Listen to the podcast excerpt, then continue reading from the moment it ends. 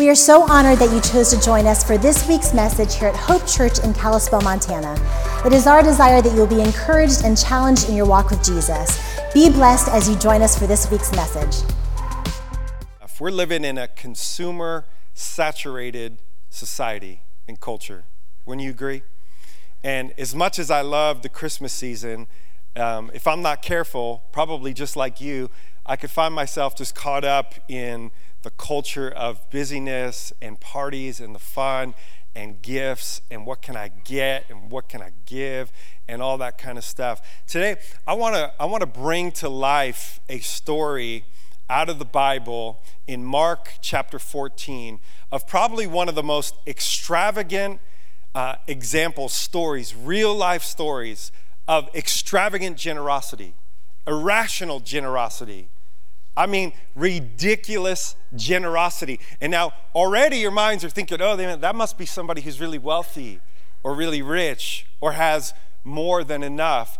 But no, no, no. This story is actually about a woman who, by the world standards and financially speaking, was probably very, very poor.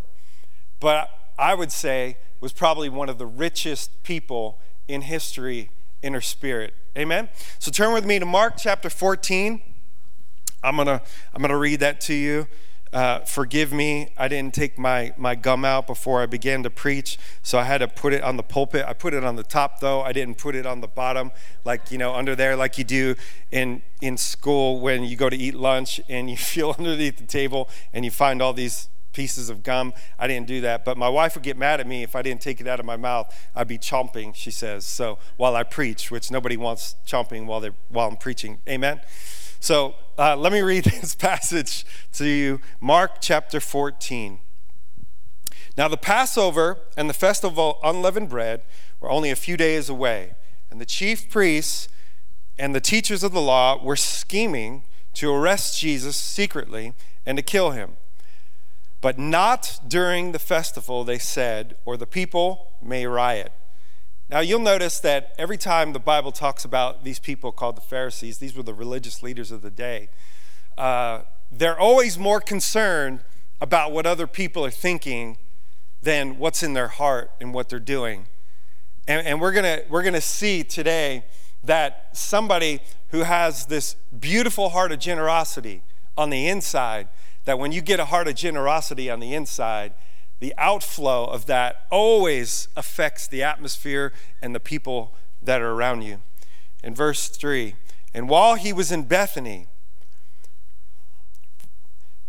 and while he was in Bethany, reclining at the table in the, in the home of Simon the leper, a woman came with an alabaster jar of very expensive perfume. Let me just pause right there a second. I thought it was interesting that last week, Pastor Rob preached about 10 lepers who uh, came to Jesus, and Jesus healed all 10 of them, but only one leper came back to thank him. Only one leper came back with a heart of generosity. Now, the Bible doesn't explicitly say this, but I kind of wonder if Simon the leper wasn't the leper that came back to thank Jesus. And now we find him healed, made whole, and hanging out with Jesus and his, his crowd of disciples and following him, and in the same home where they're celebrating Jesus. Now, Jesus had just come into Jerusalem. This is just before the Passover, about a week before he would be crucified. And if you know the story, he came in riding on a donkey, and, and they laid palms before him, and they sang, Hosanna, Hosanna, Hosanna in the highest. And they actually worshiped him as a king which was unusual. Now, this is right after this that now they did what, what happened in public is now happening in private, where they're celebrating Jesus. And so I thought it was just interesting that this man, Simon the leper, was there in the midst of the people that were celebrating Jesus. How many of you know that when you have gratitude in your heart, it always results in generosity and giving to God? This man, he left, obviously, he left things to be there with Jesus. And a woman came, and now this is the part extravagant generosity. A woman came with an alabaster jar of very expensive perfume made of pure nard. Now, don't ask me what nard is. I do a lot of research, but all I can tell you is this that this um, oftentimes, when somebody would come to be your guest in a home, in other words, they would come over for a meal just like Jesus did, it was customary in, in Jewish culture to do a couple things. The first one is to wash their feet because you know they had they don't have nice clean paved roads like we have um, you know hopefully none of the rock chips on it but they had dirt roads and and so they would come in with dirty feet from traveling and one of the first things they would do is they would have a servant wash their feet for them and then somebody would usually the host they would anoint them with a little bit of oil and it was usually a little bit of oil mixed with some kind of fragrance.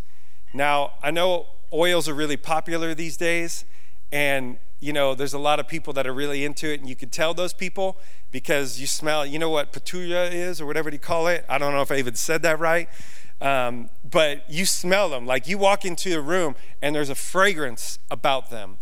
And part of it was that when they anointed them, that there would be this fragrance that would affect the atmosphere that they were in. In other words, they would walk in a room and there would be this fragrance that you would smell in the air and it would draw you to that person. I think it's interesting because this lady, um, through the breaking of this alabaster jar and this very expensive perfume, in fact, um, Judas, who is the money keeper out of all the disciples, he, um, he said that it was probably worth a year's wages, a whole year's wages. Most scholars actually believe that this, this jar of a very expensive perfume was probably passed down. It was probably passed down from one generation to the next. So this was actually probably this lady's inheritance. It was probably her life savings. Everything that she owned, her whole future, this was kind of her nest egg, if you will. And in this moment where she's so overtaken by the joy of having Jesus with her and just the love in her heart that she had for Jesus, she does this thing that even Jesus himself said would be talked about and remembered forever, and that we would be here over 2,000 years later talking about this very story and not only paying memorial or honor to the one who broke the jar, but the effect that it would have on the disciples and on the rest of the world and on us today. And it said that the alabaster jar, very expensive perfume made of pure nard, and she broke the jar. Turn to your neighbor and tell him it's time to break the jar. And she broke the jar and poured the perfume on his head.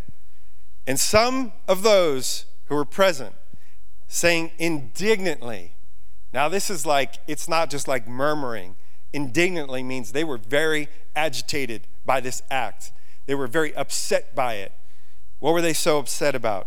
It said they were those who were present were saying indignantly to one another, "Why the waste of the perfume? Why the waste of the perfume?" It could have been said, uh, sold for more than a year's wages and the money given to the poor, and they rebuked her harshly for her act of generosity. And then Jesus steps in and said, Leave her alone. He said, Why are you bothering her? She has done a beautiful thing to me. Do you know that there's two words in the Greek for good?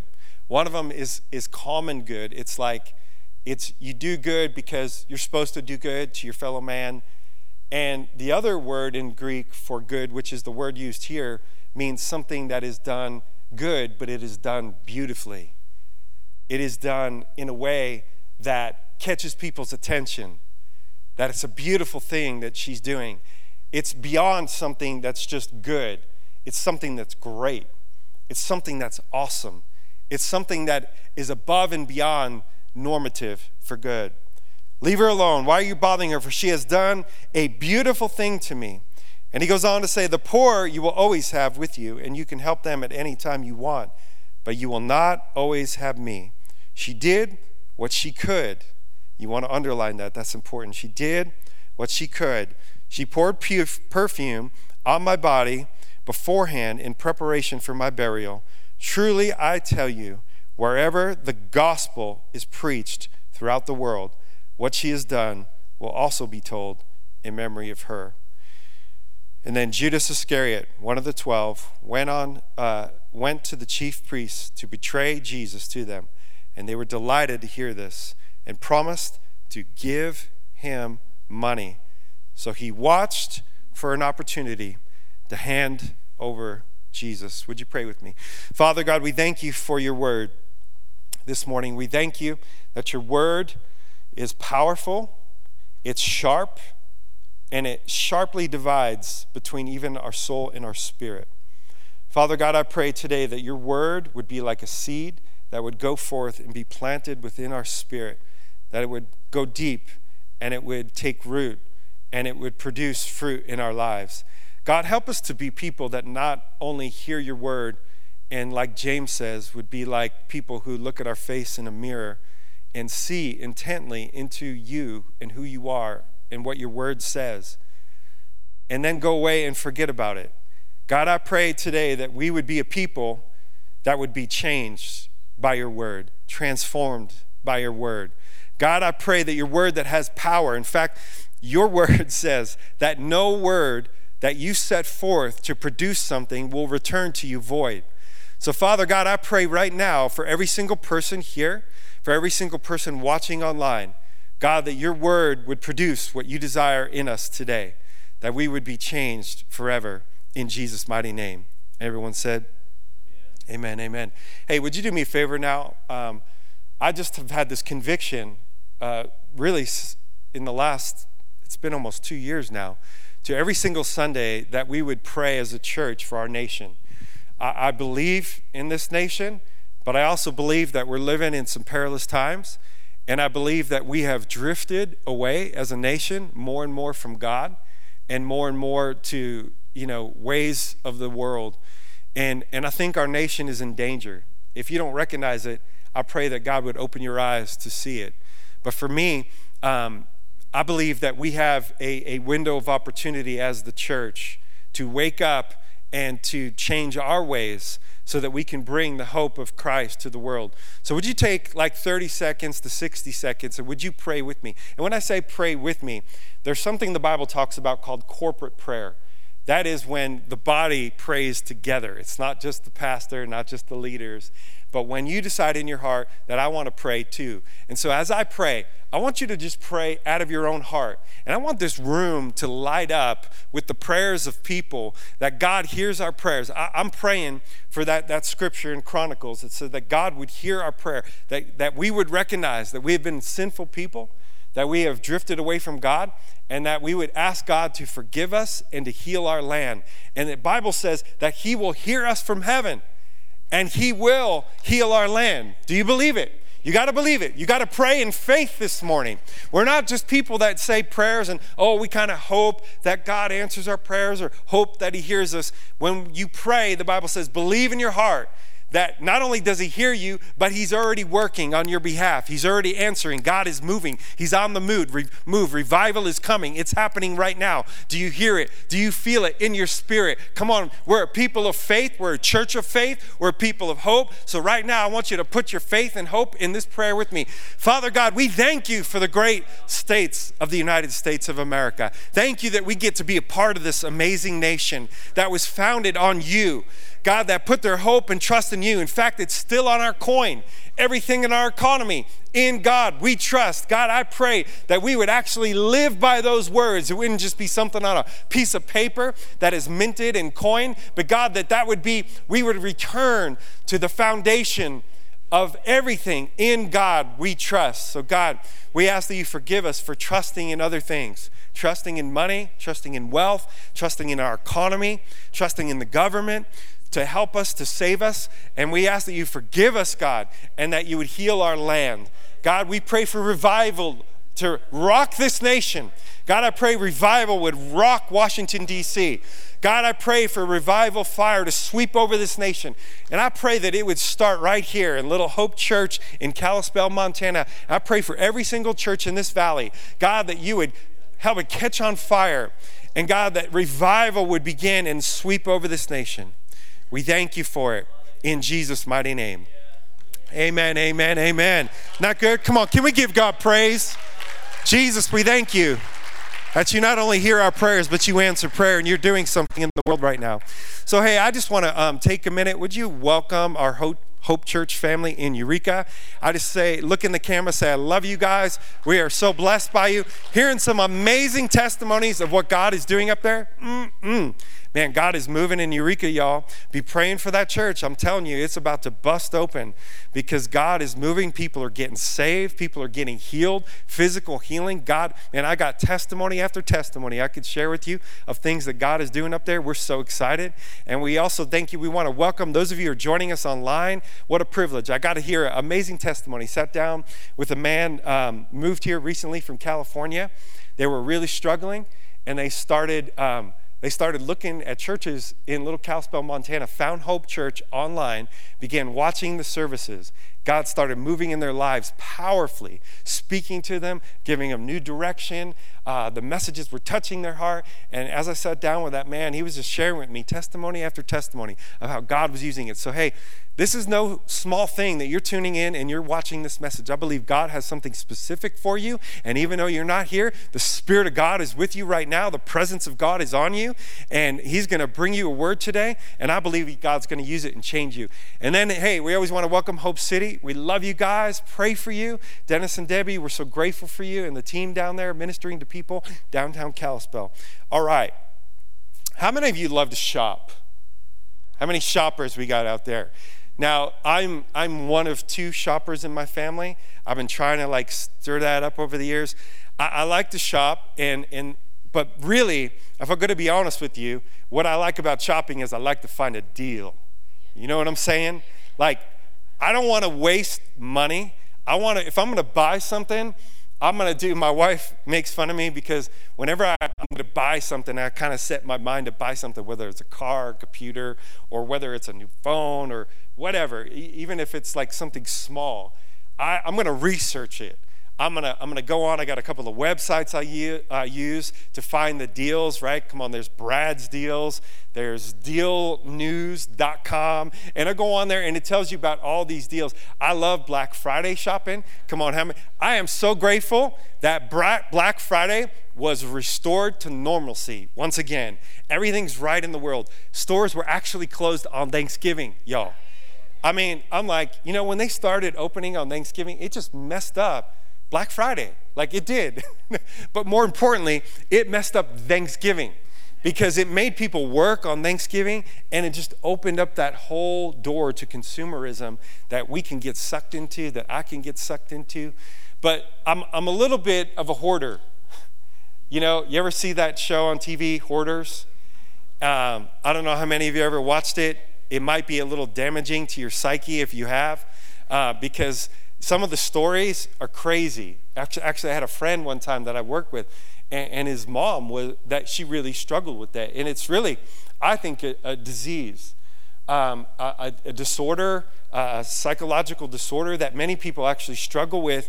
But but the root of it, and, and really for me, I like to get good deals. But my wife, usually in a marriage, you have one person that is the hoarder that holds on to everything, right? And then you have the get rid of her. How, how many of you are hoarders? How many of you like to hold on to things? Come on, this is my people right there. Uh, how many of you are get rid of it? Like, you know, it, you, I just, get, if you're not using it, get rid of it. I need to get it out of the house. Well, it's interesting because, you know, recently we sold our house and we moved. And when you go through that process, you realize how much stuff you have. Like, it's unbelievable, y'all. Like, I, I cannot believe how much stuff. And the packing process is interesting because, you know, you pack up all your valuables and you got things that are fragile, things that are important to you. And, and then when you get down to like the last bit of packing, you get to that point and you're just like, I don't care. Put it in a box, and we're get, I'll take it to Salvation Army. I don't even care anymore. I just want it gone. We got too much stuff, filled up two uh, storage units, and that's enough. Enough is enough. And but what I realized about myself, and I, it almost took 49 years, um, but what I realized about myself is this: I'm an only child. I don't know how many only childs are out there today. But when I was younger and as an only child, what got ingrained in me is that I had to fend for myself. And I had to, I had to take for myself. I had to do something to help myself because nobody was going to help me. Nobody was going to give to me. In fact, I remember um, taking a philosophy class, and I remember my philosophy teacher said, There are no free lunches in life. He would say this all the time. And it kind of got ingrained not only in my head, but a little bit in my heart. And that whole mindset, which actually there's um, a book by Stephen Covey called this, The Seven Habits of Highly Effective People. It's a great book. Uh, there's some really great principles in there. Actually, some of them are, are, biblical principles. They don't explicitly say that in the book, but if you trace back the principle, which happens oftentimes in business and in the world, is that they get a hold of a biblical principle and they find that it actually works because the Bible's true and God created this whole thing. Like He created you, He created the world, and He knows something about humans and human nature. And um, one of the things in that book that Stephen Covey talks about is the difference between a scarcity mindset and an abundance mindset. And what we see in this picture in Mark chapter 14 is the disciples, and in particular, one of the disciples who had this kind of mindset that we can't, this is too much, you're giving too much. Like, enough is enough. Mary, you didn't have to go to the extreme to break the jar and pour out all the perfume. Actually, you didn't need to do that. Like that's that's overdoing it. And by one disciple saying that and verbalizing that, it kind of infected the rest of them. It wasn't just Judas, but most people believe that it originated from Judas because he had this this heart, this selfish heart. In fact, Judas, being the treasurer out of the disciples, um, he would dip into the money bag. He kept the money bag. In other words, he kept all the money that, that paid for Jesus' ministry. And even on the outside, it may sound like he really cared about the poor. What Judas saw was this was a lot of money, and we could have sold that perfume for a year's worth of wages, and I could have gotten my cut out of that. And so, what came out of this heart of selfishness and greed now infected the other disciples and they started agreeing with them and they began uh, they began saying indignantly why the waste you didn't have to do this it's just like some people say why are you here why are you watching this online why are you wasting your time going to church why are you wasting your time with that christianity stuff why are you wasting your time worshiping Jesus? Why are you wasting your time giving, going to that connect group? Why are you wasting your time serving? What for? It's all for nothing. Man, you got to think about yourself in this life, right? See, Judas had the spirit of the world on him. And the spirit of the world says you need to take, you need to hold on to what you have, and you need to get as much of it as possible because you never know when you're going to need it. You never know when you're not going to have enough. So, why did she waste this moment and give everything that she owned on this person called Jesus? You see, I believe that this jar that she broke open, and by the way, the title of my message is Break the Jar. Break the Jar. Because I believe that there's something inside all of us that gets caught up in our capitalist culture and consumerism culture, especially this time of year. And it's like a disease that affects us, and the people were around. Notice that it started with Judas, but then it got in and affected the rest of the disciples. Just like it could, it could. Uh, in the Bible, in the New Testament, Paul talks about somebody coming in to the church that has a wrong spirit and it could be a false prophet and they could start and i've seen it happen. It happens like a cancer. It starts affecting other people. It's interesting that we were talking about leprosy last week and how God healed 10 lepers because greed and consumerism is a lot like the disease of leprosy. It, it, gets on you a little bit in the beginning, but then if you don't take care of it right away, it starts affecting your whole body. And eventually, if you don't take care of it and get healed of it, it will destroy you and it will take you out. It will it will kill your life. What's interesting about leprosy, too, is not only does it affect you, was it a skin disease? What happens is it would ostracize you. So you would um, socially, you would have to distance yourself from other people and you would lose relationships. Man, greed has broken up more um, friendships, relationships, business deals, you name it. And here's the thing about greed none of us think we have it. It was um, the lady, she was the Duchess of, of Windsor. And I think it was her that said, You can never be too thin or have too much money. and, and I kind of think, for most of us, we think that's probably true. That enough is never enough. Like we can always use more, we can always have more. And so, this, this jar that she broke open, to me, this jar symbolized her faith, her generosity, and her love towards Jesus. That she didn't just open the bottle and take a little dab of that expensive perfume and put it on Jesus, which she could. But the disciples argued that because of her irrational, and I love that word irrational because irrational means it doesn't make sense, it doesn't compute, it doesn't measure up, it doesn't add up. She didn't have to do that. But there was something inside of Mary that was greater than the price of that perfume. That she recognized the beauty of this person, Jesus, that she was willing to give everything. She was willing to break the box. And I think what this story does is it represents to you and me that, that there are these, these places in our heart that we hold on to things and we don't give God access to them. And when we do that, we put a lid on actually what God and the blessing that God can pour out on your life and my life. And I've seen it happen in my life. And so today I want to encourage you it's time to break the box, it's time to break the jar. It's time to let it open and let God do what only God can do, something impossible with the little bit that you have. But I believe that there are several different jars that all of us we need to learn to break. And the first one is this we need to break the jar of not enough. The jar of not enough. Now, this is the beginning of generosity. For many of us, the reason why we don't give to God, we don't give. Now, I'm going to talk about something the Bible calls the tithe today. And even a, couple, I want to set the stage a little bit. I've got about 20 minutes to speak to you guys. Uh, and I want to set the stage in a couple ground rules. Because number one, as soon as preachers, pastors start talking about money, some of y'all immediately you tuned out. You said, Yep, I'm getting on. I'm playing Candy Crush. Yep, Pastor. Amen. Playing on my phone. Tuning you out, bro, because, you know, I know what you're doing. You're trying to manipulate me and use the Bible and get money out of me. Can I tell you something?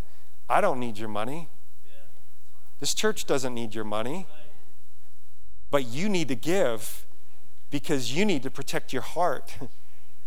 See, generosity is a heart issue. It is never about the money. God doesn't need your money, but He asks you to give mostly to protect your heart from this thing called greed and selfishness. And so, for many of us, we look at what we have and we say, I don't have enough. How many of you even said that, thought that? Like, man, I can't do Christmas this year. Why? I, we don't have enough. We don't have enough money. When I, it doesn't add up. Like when I look at my bills, when I look at my mortgage, when I look at my rent, I look at my car payment, when I look about college for the kids, when I look at all this stuff, I, I don't have enough. Can I tell you a secret? You're never going to have enough until enough is enough. And you decide in your heart that I'm going to make God first and I'm going to put my faith and trust in Him. Now, um, back to that book, Seven Habits of Highly Effective People, that difference between the scarcity mindset, which I realized I had as an only child. Listen, too many of us, we, we live a only child spirituality. We live life like we're the only ones. Like what's given to me is for me and nobody else. You know, I, have noticed things about only child. Like you put something in front of them, they naturally think this is for me even though there may be three other people around. No, it's for me. They'll take more because they think I have a right to it. I'm entitled to it. This is mine. Mine, mine, mine. You know, Nemo, remember? Mine, mine, mine. Yeah. The scarcity mindset is I've got to take because I might not have enough for me. An abundant mindset, which is a kingdom mindset, is in the kingdom of God, there's always more than enough. There's always an abundance when we put God first in our heart. But the problem with the jar of not enough is we simply look and we do the math naturally. We add up our bills, we add up all that stuff, and we look at it and we say, I don't have enough to give. This is where I lived for many years. I'm I'm gonna admit to you, I didn't always live generously. I don't even know um, how I'd classify myself right now. I try to live generously. I try to follow God, listen to Him, and give what He wants me to give. But this is where the journey of generosity began for me. I had a jar, but when I looked at my jar, I saw I got just enough money in there to pay my bills and, and live and do what I need to do. I don't have any money to give, Pastor Lance. I don't have time to give. And so that was my mindset. I lived out of this jar is not enough. Now, there's a story in the Old Testament, I think, that, that encapsulates this beautifully. Um, Elijah went to this widow. This widow was struggling. She was worried. If you could put that scripture up, she was worried because she thought, um, I don't have enough. And I want to read you the story because I think it, it, it encapsulates this uh, not enough mindset. It says this in 2 Kings 4 1 through 7. Now, the wife of a man from a company of prophets cried out to Elisha. Elisha was a prophet of God, man of God. He said, Your servant, my husband, is dead, and you know that he revered the Lord, but now his creditor is coming to take my two boys as his slave. So, in Jewish culture, if you didn't have enough money, if you didn't have enough to pay, they came and they took your, your boys, your firstborn, and your boys, and they would make them slaves until they paid off the money, and then they would release them. She said, They're coming to take him. And Elisha, listen to the man of God, he replied to her, How can I help you? Tell me, what do you have in your house? and listen to her reply. This is her mindset. She's not thinking about what I do have. In her mind, all she's thinking is, I don't have enough. I've got a scarcity mindset. She says, Your servant has nothing there at all, she said. And then, pregnant pause wait a minute. You know what? I do have a small jar of olive oil. I've got a jar, but man, it's not enough. It's just got a little bit of oil. I didn't even want to tell you about it because it means nothing. Like, what's a little bit of oil going to do? It's, it's not going to do anything. It's not going to help me. It's not going to help it. it. It doesn't mean anything. And look what Elijah says. Elijah says, Go around. This is what I want you to do. I want you to ask all your neighbors for empty jars. And don't ask for just a few.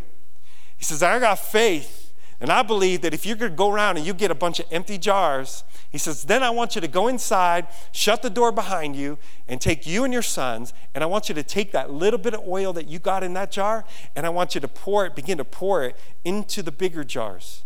Pour all the oil that you have into the jar, and as each jar is full, put it aside. And so she left him, and she shut the door behind her, just like she said, her and her sons, and she brought the jars, he brought the, uh, they brought the jars to her, and she kept pouring.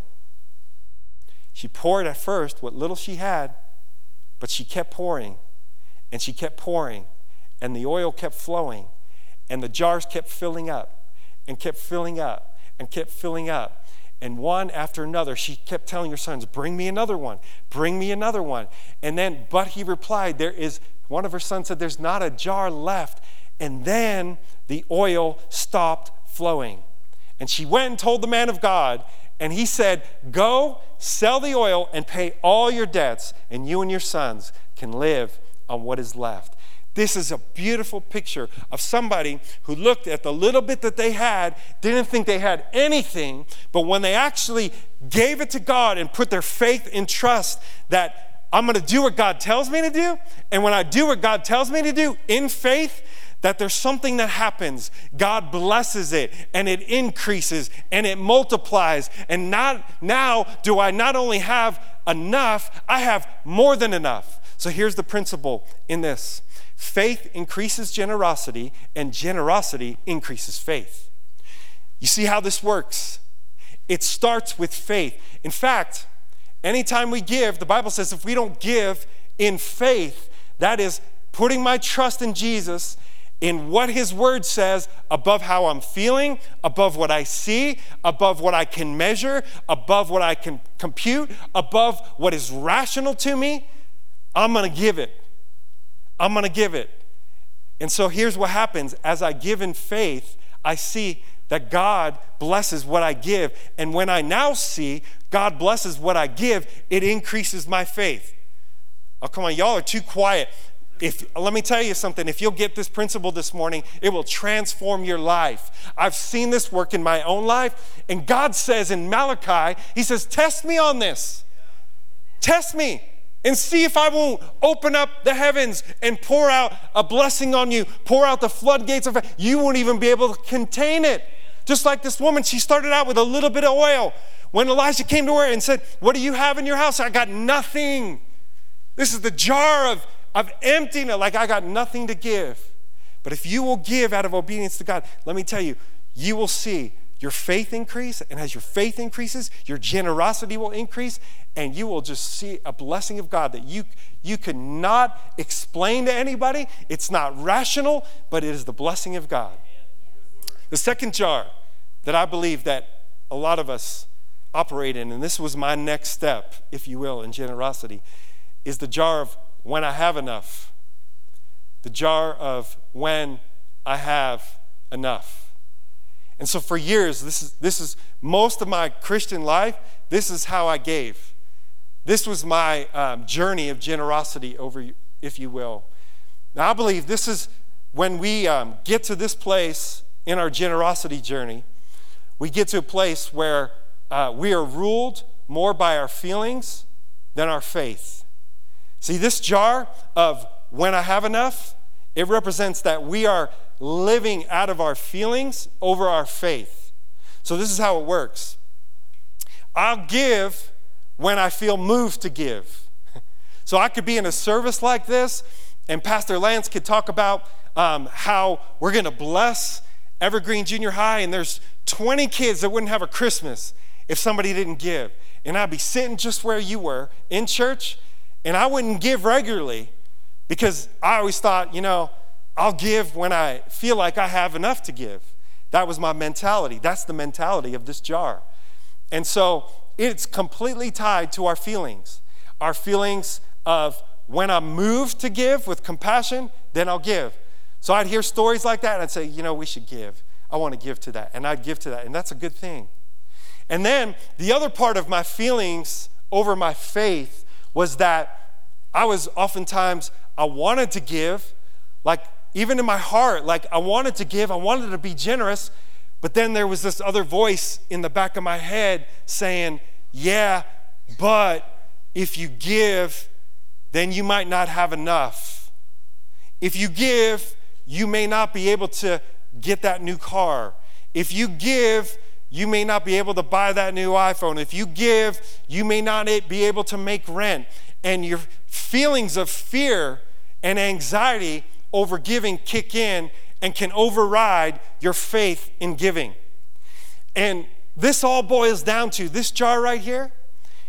It all boils down to us getting to a place where we are fully trusting God that He not only owns it all, but He, when we give Him first place in our giving and we put our faith and trust in Him, that when I give out of obedience to what God tells me to give and to His Word, that I don't just serve a, a God that's distant out there that doesn't hear prayers, I serve Jehovah Jireh. This is when God becomes real to us as Jehovah Jireh. And see, this is why Jesus talked about money more than anything in the New Testament, because there's this connection between faith and our finances, and faith and our feelings that.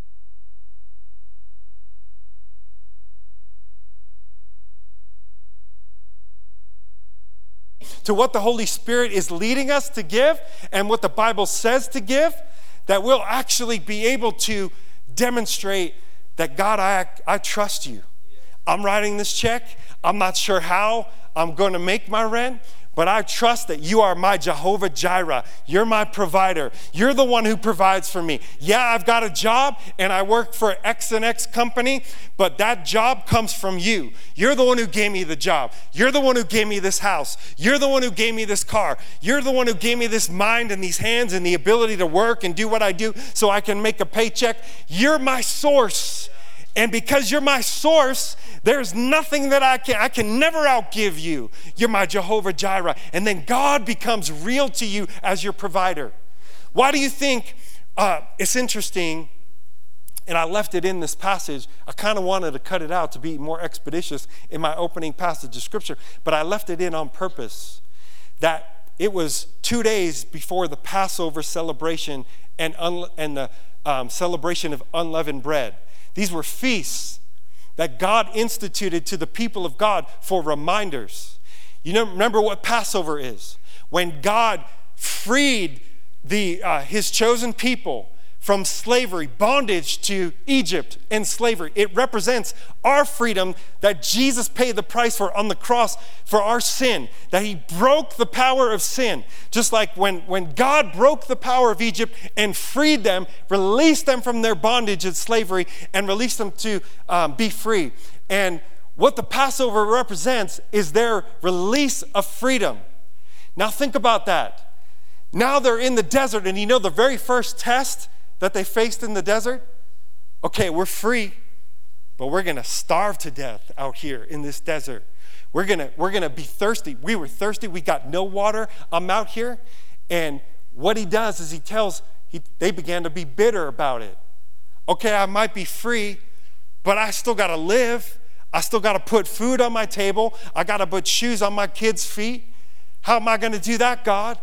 Yeah, you freed me. I'm saved. I'm going to heaven. I'm living the Christian life. I'm trying to follow you the best that I can, but I don't see the provision. And what God did is He said, Tell, tell Moses, touch the bitter water, throw a little piece of wood in there. I love that He threw a little piece of wood. That little piece of wood is a reminder of the cross. That Jesus took away the bitterness of not enough. And He gave us all His righteousness everything that we would need for life. And God turned that bitter water into drinking water, and it became an artesian well, and it, and it, and it gave them something to drink. And not only that, He said, You're not going to have to worry about it. When you follow, just follow me. Trust me. When you follow me and trust me, every morning when you're going to wake up, there's going to be this heavenly provision. I love, but you know, here was the cool part about manna.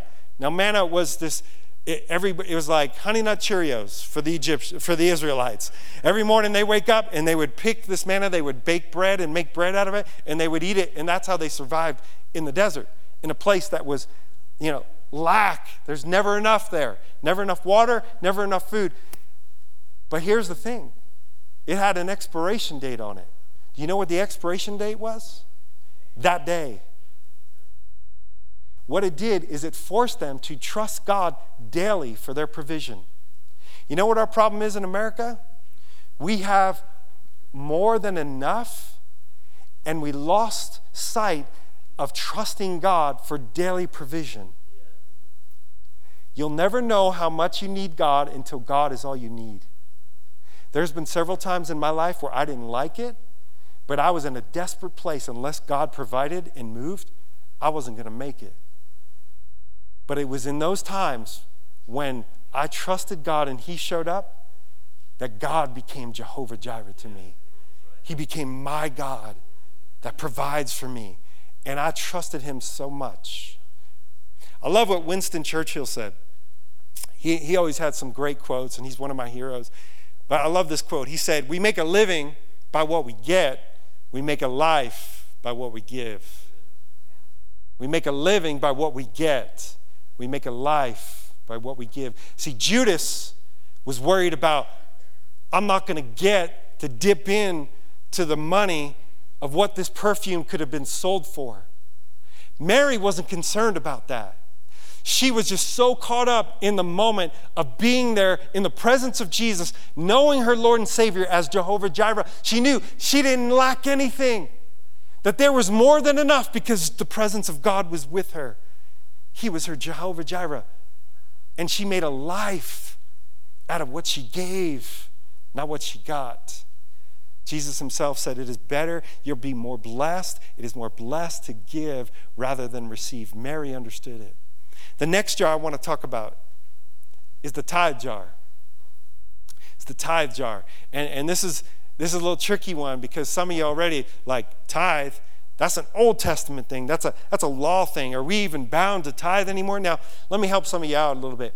The tithe, when the Bible talks about the tithe, and you've heard us talk about it in church before, the tithe simply means a tenth. It means tenth. What's also interesting about that word tithe and ten, meaning ten, is that 10 in the Bible, you know everything in the Bible has meaning, right? Numbers, days, festivals, everything has meaning.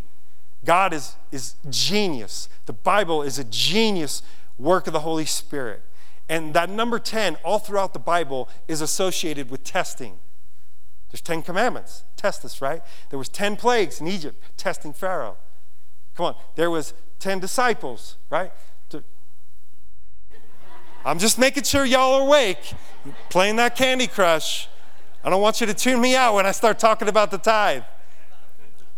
It means testing because let me tell you something. A tithe, giving a tithe, a tenth of all your income, your first and your best. Now, a lot of people just think a tithe is just giving 10% of your income. I think about a tithe a little bit differently than that. Actually, when you look at the origination of the tithe, and, and again, speaking to some of you who believe the tithe, giving a tithe or a tenth of all we have, your income, your paycheck, to God first, is an Old Testament principle.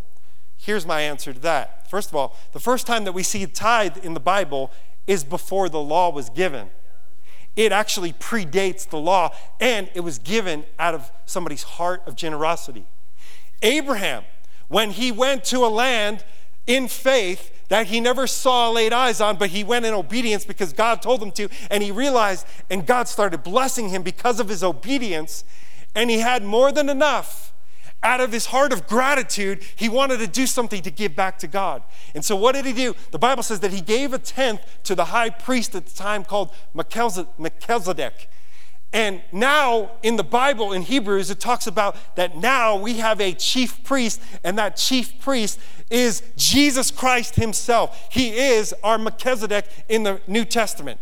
And so, Abraham, out of a heart of gratitude, because God was blessing him, because he was obedient, put his faith and put his trust in God for his provision and for blessing, God blessed him abundantly and he had more than enough. And out of that heart of gratitude, he said, I want to give a tenth of everything I own to you.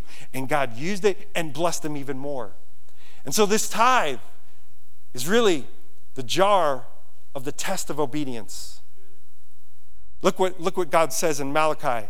Now, God was telling the people of Malachi, listen, you're robbing me. And they were asking him, What do you mean we're robbing you? How can man rob God? And he says, Let me tell you how you're robbing me. You've drifted away from the tithe. You've drifted away from making me first place in your heart. Now, let me go back again because let me give you a little bit, uh, expound a little bit more on the tithe. Uh, this is really necessary. And then we're almost done. And cue the music. Um, and so, the tithe in the beginning, they didn't have, their monetary system was an agriculture culture. So they didn't have actual physical money oftentimes. In the beginning, what they had was they had cattle and sheep, and they had grain, and they had produce. And so what they would do is the first crops that when they farmed, the first crop, uh, the first harvest, if you will, was the very best. And so what happened, or if you had a lamb or a cow, an unspotted one, a perfect one without blemish, they were worth the most because they, they were unblemished, they were untainted, they were perfect. And so they were worth the most, and they could sell them for the most money. Well, in that culture, God said, Give me not only a tenth of what you have, but give me your very best. So the heart is, and the whole principle is this it's not that we just give God 10% of our income, it's that we think about God and give Him the very first and the very best. So here's, in modern day terms, this is how I do it. This is how it translates. It translates into this I've set up on our Hope Church account that every time I get a paycheck, the very first thing that comes out of my paycheck is my tithe back to the church. I want God to get my first and I want him to get my very best. Because look what he says in Malachi 3:10. He says, "Bring all the tithes and look what he says, into the storehouse so that there's enough food in my temple." Now, some people get confused. Can I give my tithe to missionaries? Can I give my tithe? The tithe is meant to go into your local church. That's the storehouse, that's his temple. This is the temple of God right here. This is God's house. This is where you get fed. This is where you're part of a community. This is where we bring all of our tithes collectively into this Hope Church storehouse. And then out of the storehouse, we feed people, we bless people. People are getting fed online right now because we're streaming this service, and they're blessed by what God is doing through you and your generosity and through this church. Bring all the tithes into the storehouse so there will be what? Enough food in my temple. If you do, check it out. Now, here's the if you do. And right now, some of you are struggling. I don't know about this tithe thing. Well, let me tell you, here it is. If you do, says the Lord of heaven's armies, I will open the windows of heaven for you and I will pour out a blessing so great you won't have enough room to take it all in. And then he says, Listen, try it put me to the test. Now, I can tell you this personally. For years, I lived out of that jar of when I have enough. And then I'll never forget, I was in a service just like this. I was sitting right over there with my family. My wife was always bugging me, we need to tithe, we need to tithe. And I just, you know, I was like, well, we don't, we don't really have enough. When we have enough, then I'll give. Let me tell you something. If your mentality of giving is like that, you'll never have enough. For years, I said that, and there was never enough. Why? Because as human nature, enough is never enough. In fact, researchers at Harvard did a study.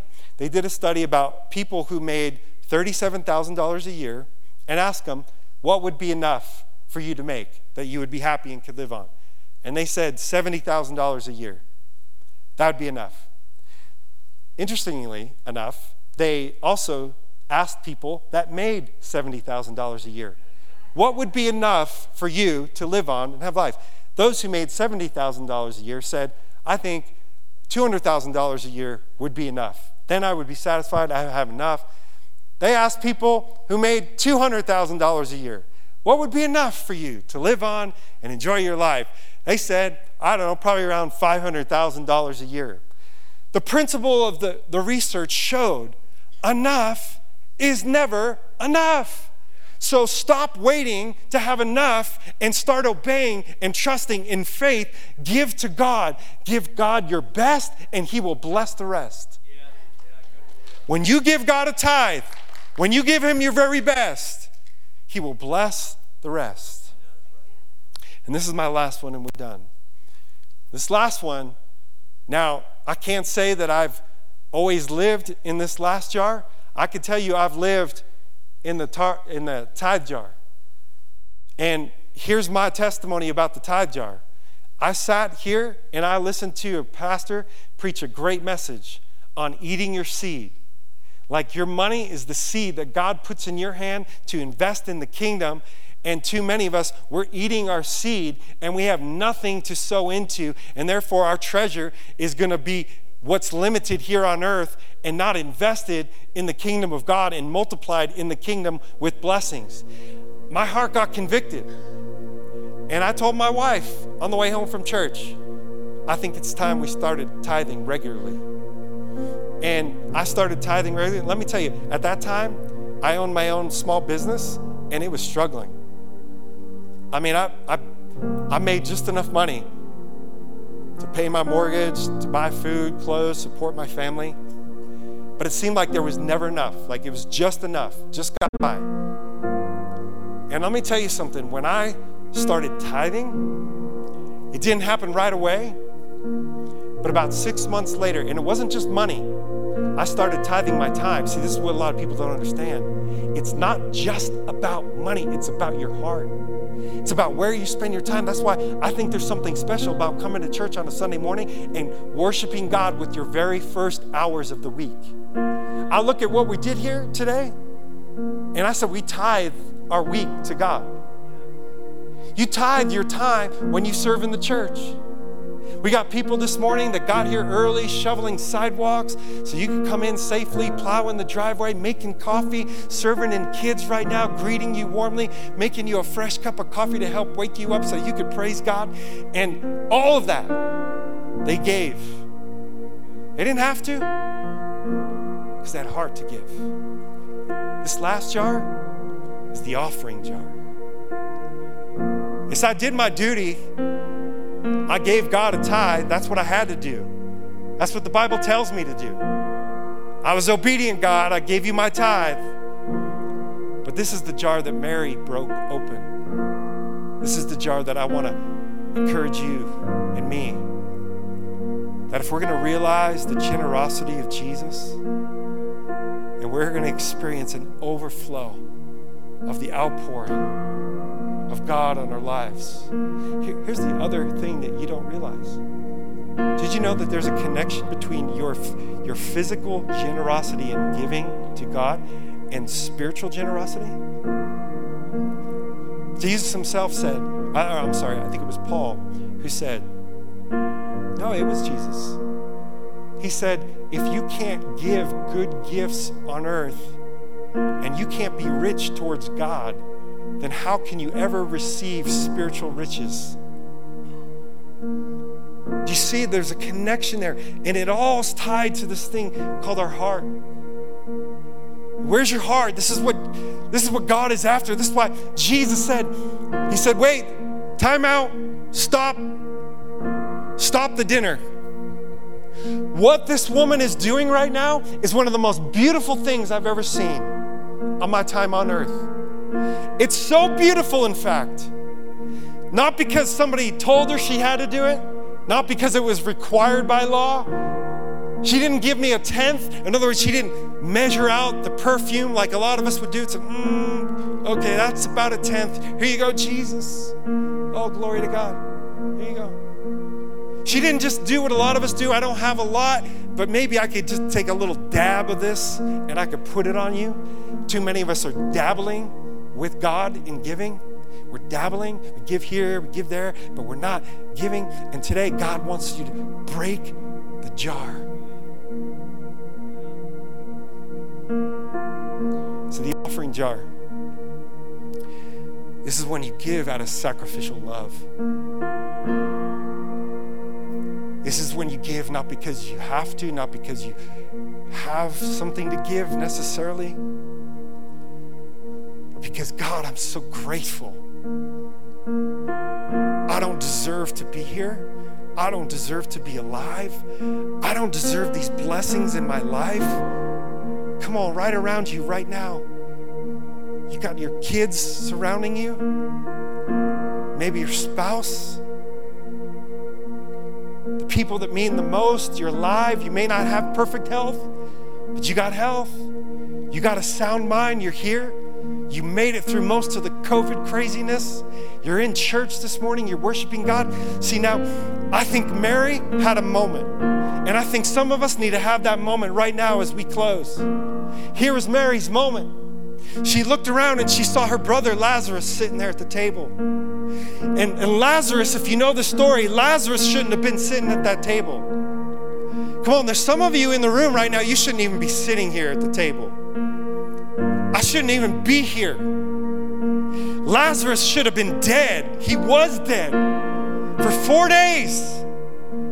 And Jesus, full of compassion, wept said, Lazarus, come out. It's a beautiful picture of how all of us, we were dead in our sin, dead in our trespasses, shouldn't be alive, shouldn't be in the house of God, shouldn't have the blessings of God on our life, but we do, and we're here. And Mary looked at her brother Jesus Maybe she turned and looked at Simon the leper. This guy should be dead too. He shouldn't be here. He should be ostracized. Some of us, man, you know what? Something just started welling up within Mary. I've got something I want to give to you, God. Let me go get it. She went. She found that. I, I, you know what? She didn't wait That's the problem. Too many of us wait. You know, at the feast of unleavened bread, you know why they would have that feast? It's interesting. These feasts were tied together because when they left Egypt, God said, Don't take bread with yeast. Take the bread that you have, take the dough, and run with it. It's a picture of when God tells you to give something, don't let the yeast of this world and the mindset of mammon and the love of money and greed and what you could do with it because all of a sudden in your mind you start thinking, I've got this in my hand, but I don't know if I could let go of it because I start thinking about all the things that I could do with this money. But Mary, she took a look at that and she said, and she took a look Jesus. And I bet in the, her back of her mind, she remembered when she was down on her feet and she was staring into the perfect eyes of love and grace and joy and peace. And she was drinking in every word of the Savior.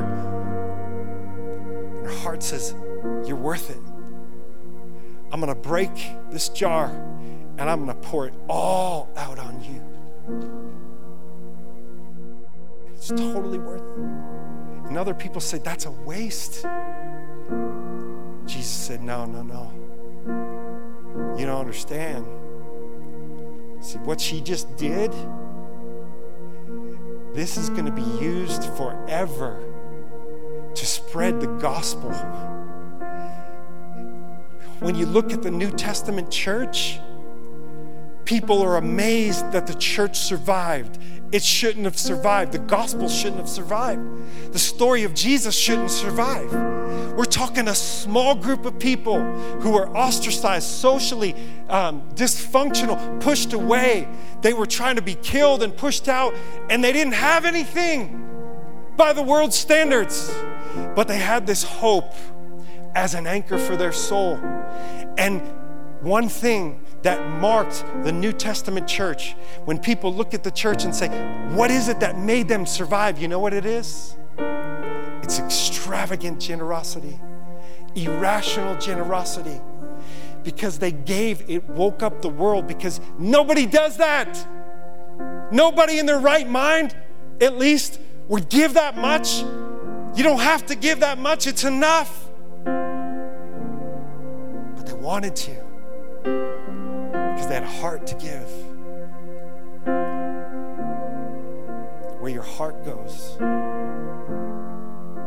your heart flows. And I wonder how many of us, we just need more of the heart of God inside of us. Because as you put gratitude into that jar, soon enough gratitude comes up to where you got to break the jar and when you break the jar, God pours out his blessing on you. Come on, let's pray. Father God, we thank you. We thank you for your presence with us.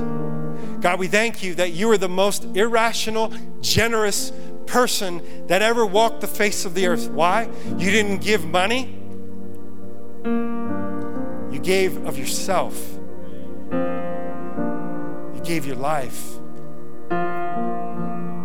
so that we could have life. Oh God, I pray right now that you move on every heart. Come on, just put your hand on your heart right now. Holy Spirit, we invite you to just come. Move in our heart. Change our heart. God, let our heart be soft and tender towards you into your still small voice and what are you telling us to do. God, help us to be marked like the New Testament church of an irrationally generous people that give more than they receive and are blessed beyond measure, that live in abundance and have more than enough, more than enough to give. God, right now, I pray for every single person that is in this room and watching online that may not be in a relationship with you may not put their faith and trust in you. This is where it all begins. And some of you, maybe you're here this morning and you would say, I want to put my faith and trust in Jesus. If you do that, it'll be the best decision you ever made. And God will change your heart. If that's you and you want to become a Christian today, you want to surrender your life to Jesus, just slip your hand up. Say, Pastor Lance, count me in. That's me. I want to go all in with Jesus. Maybe some of you watching online. For the rest of us, how many of you would say, I want to learn to be more generous. I want to break my jar. I want to open up my heart to all that God has for me. I want to give out of the abundance of my heart. How many would say that this morning? Just slip your hand up. Thank you, Jesus. God, move in our hearts. We trust you. We put our faith in you today. In Jesus' name. Thank you for joining us for this week's message at Hope Church. If you enjoyed this message, you can easily support this ministry by going to hopechurchmt.com slash give. Also, follow us on social media at Hope Church MT. Thanks again for watching and have a very blessed week.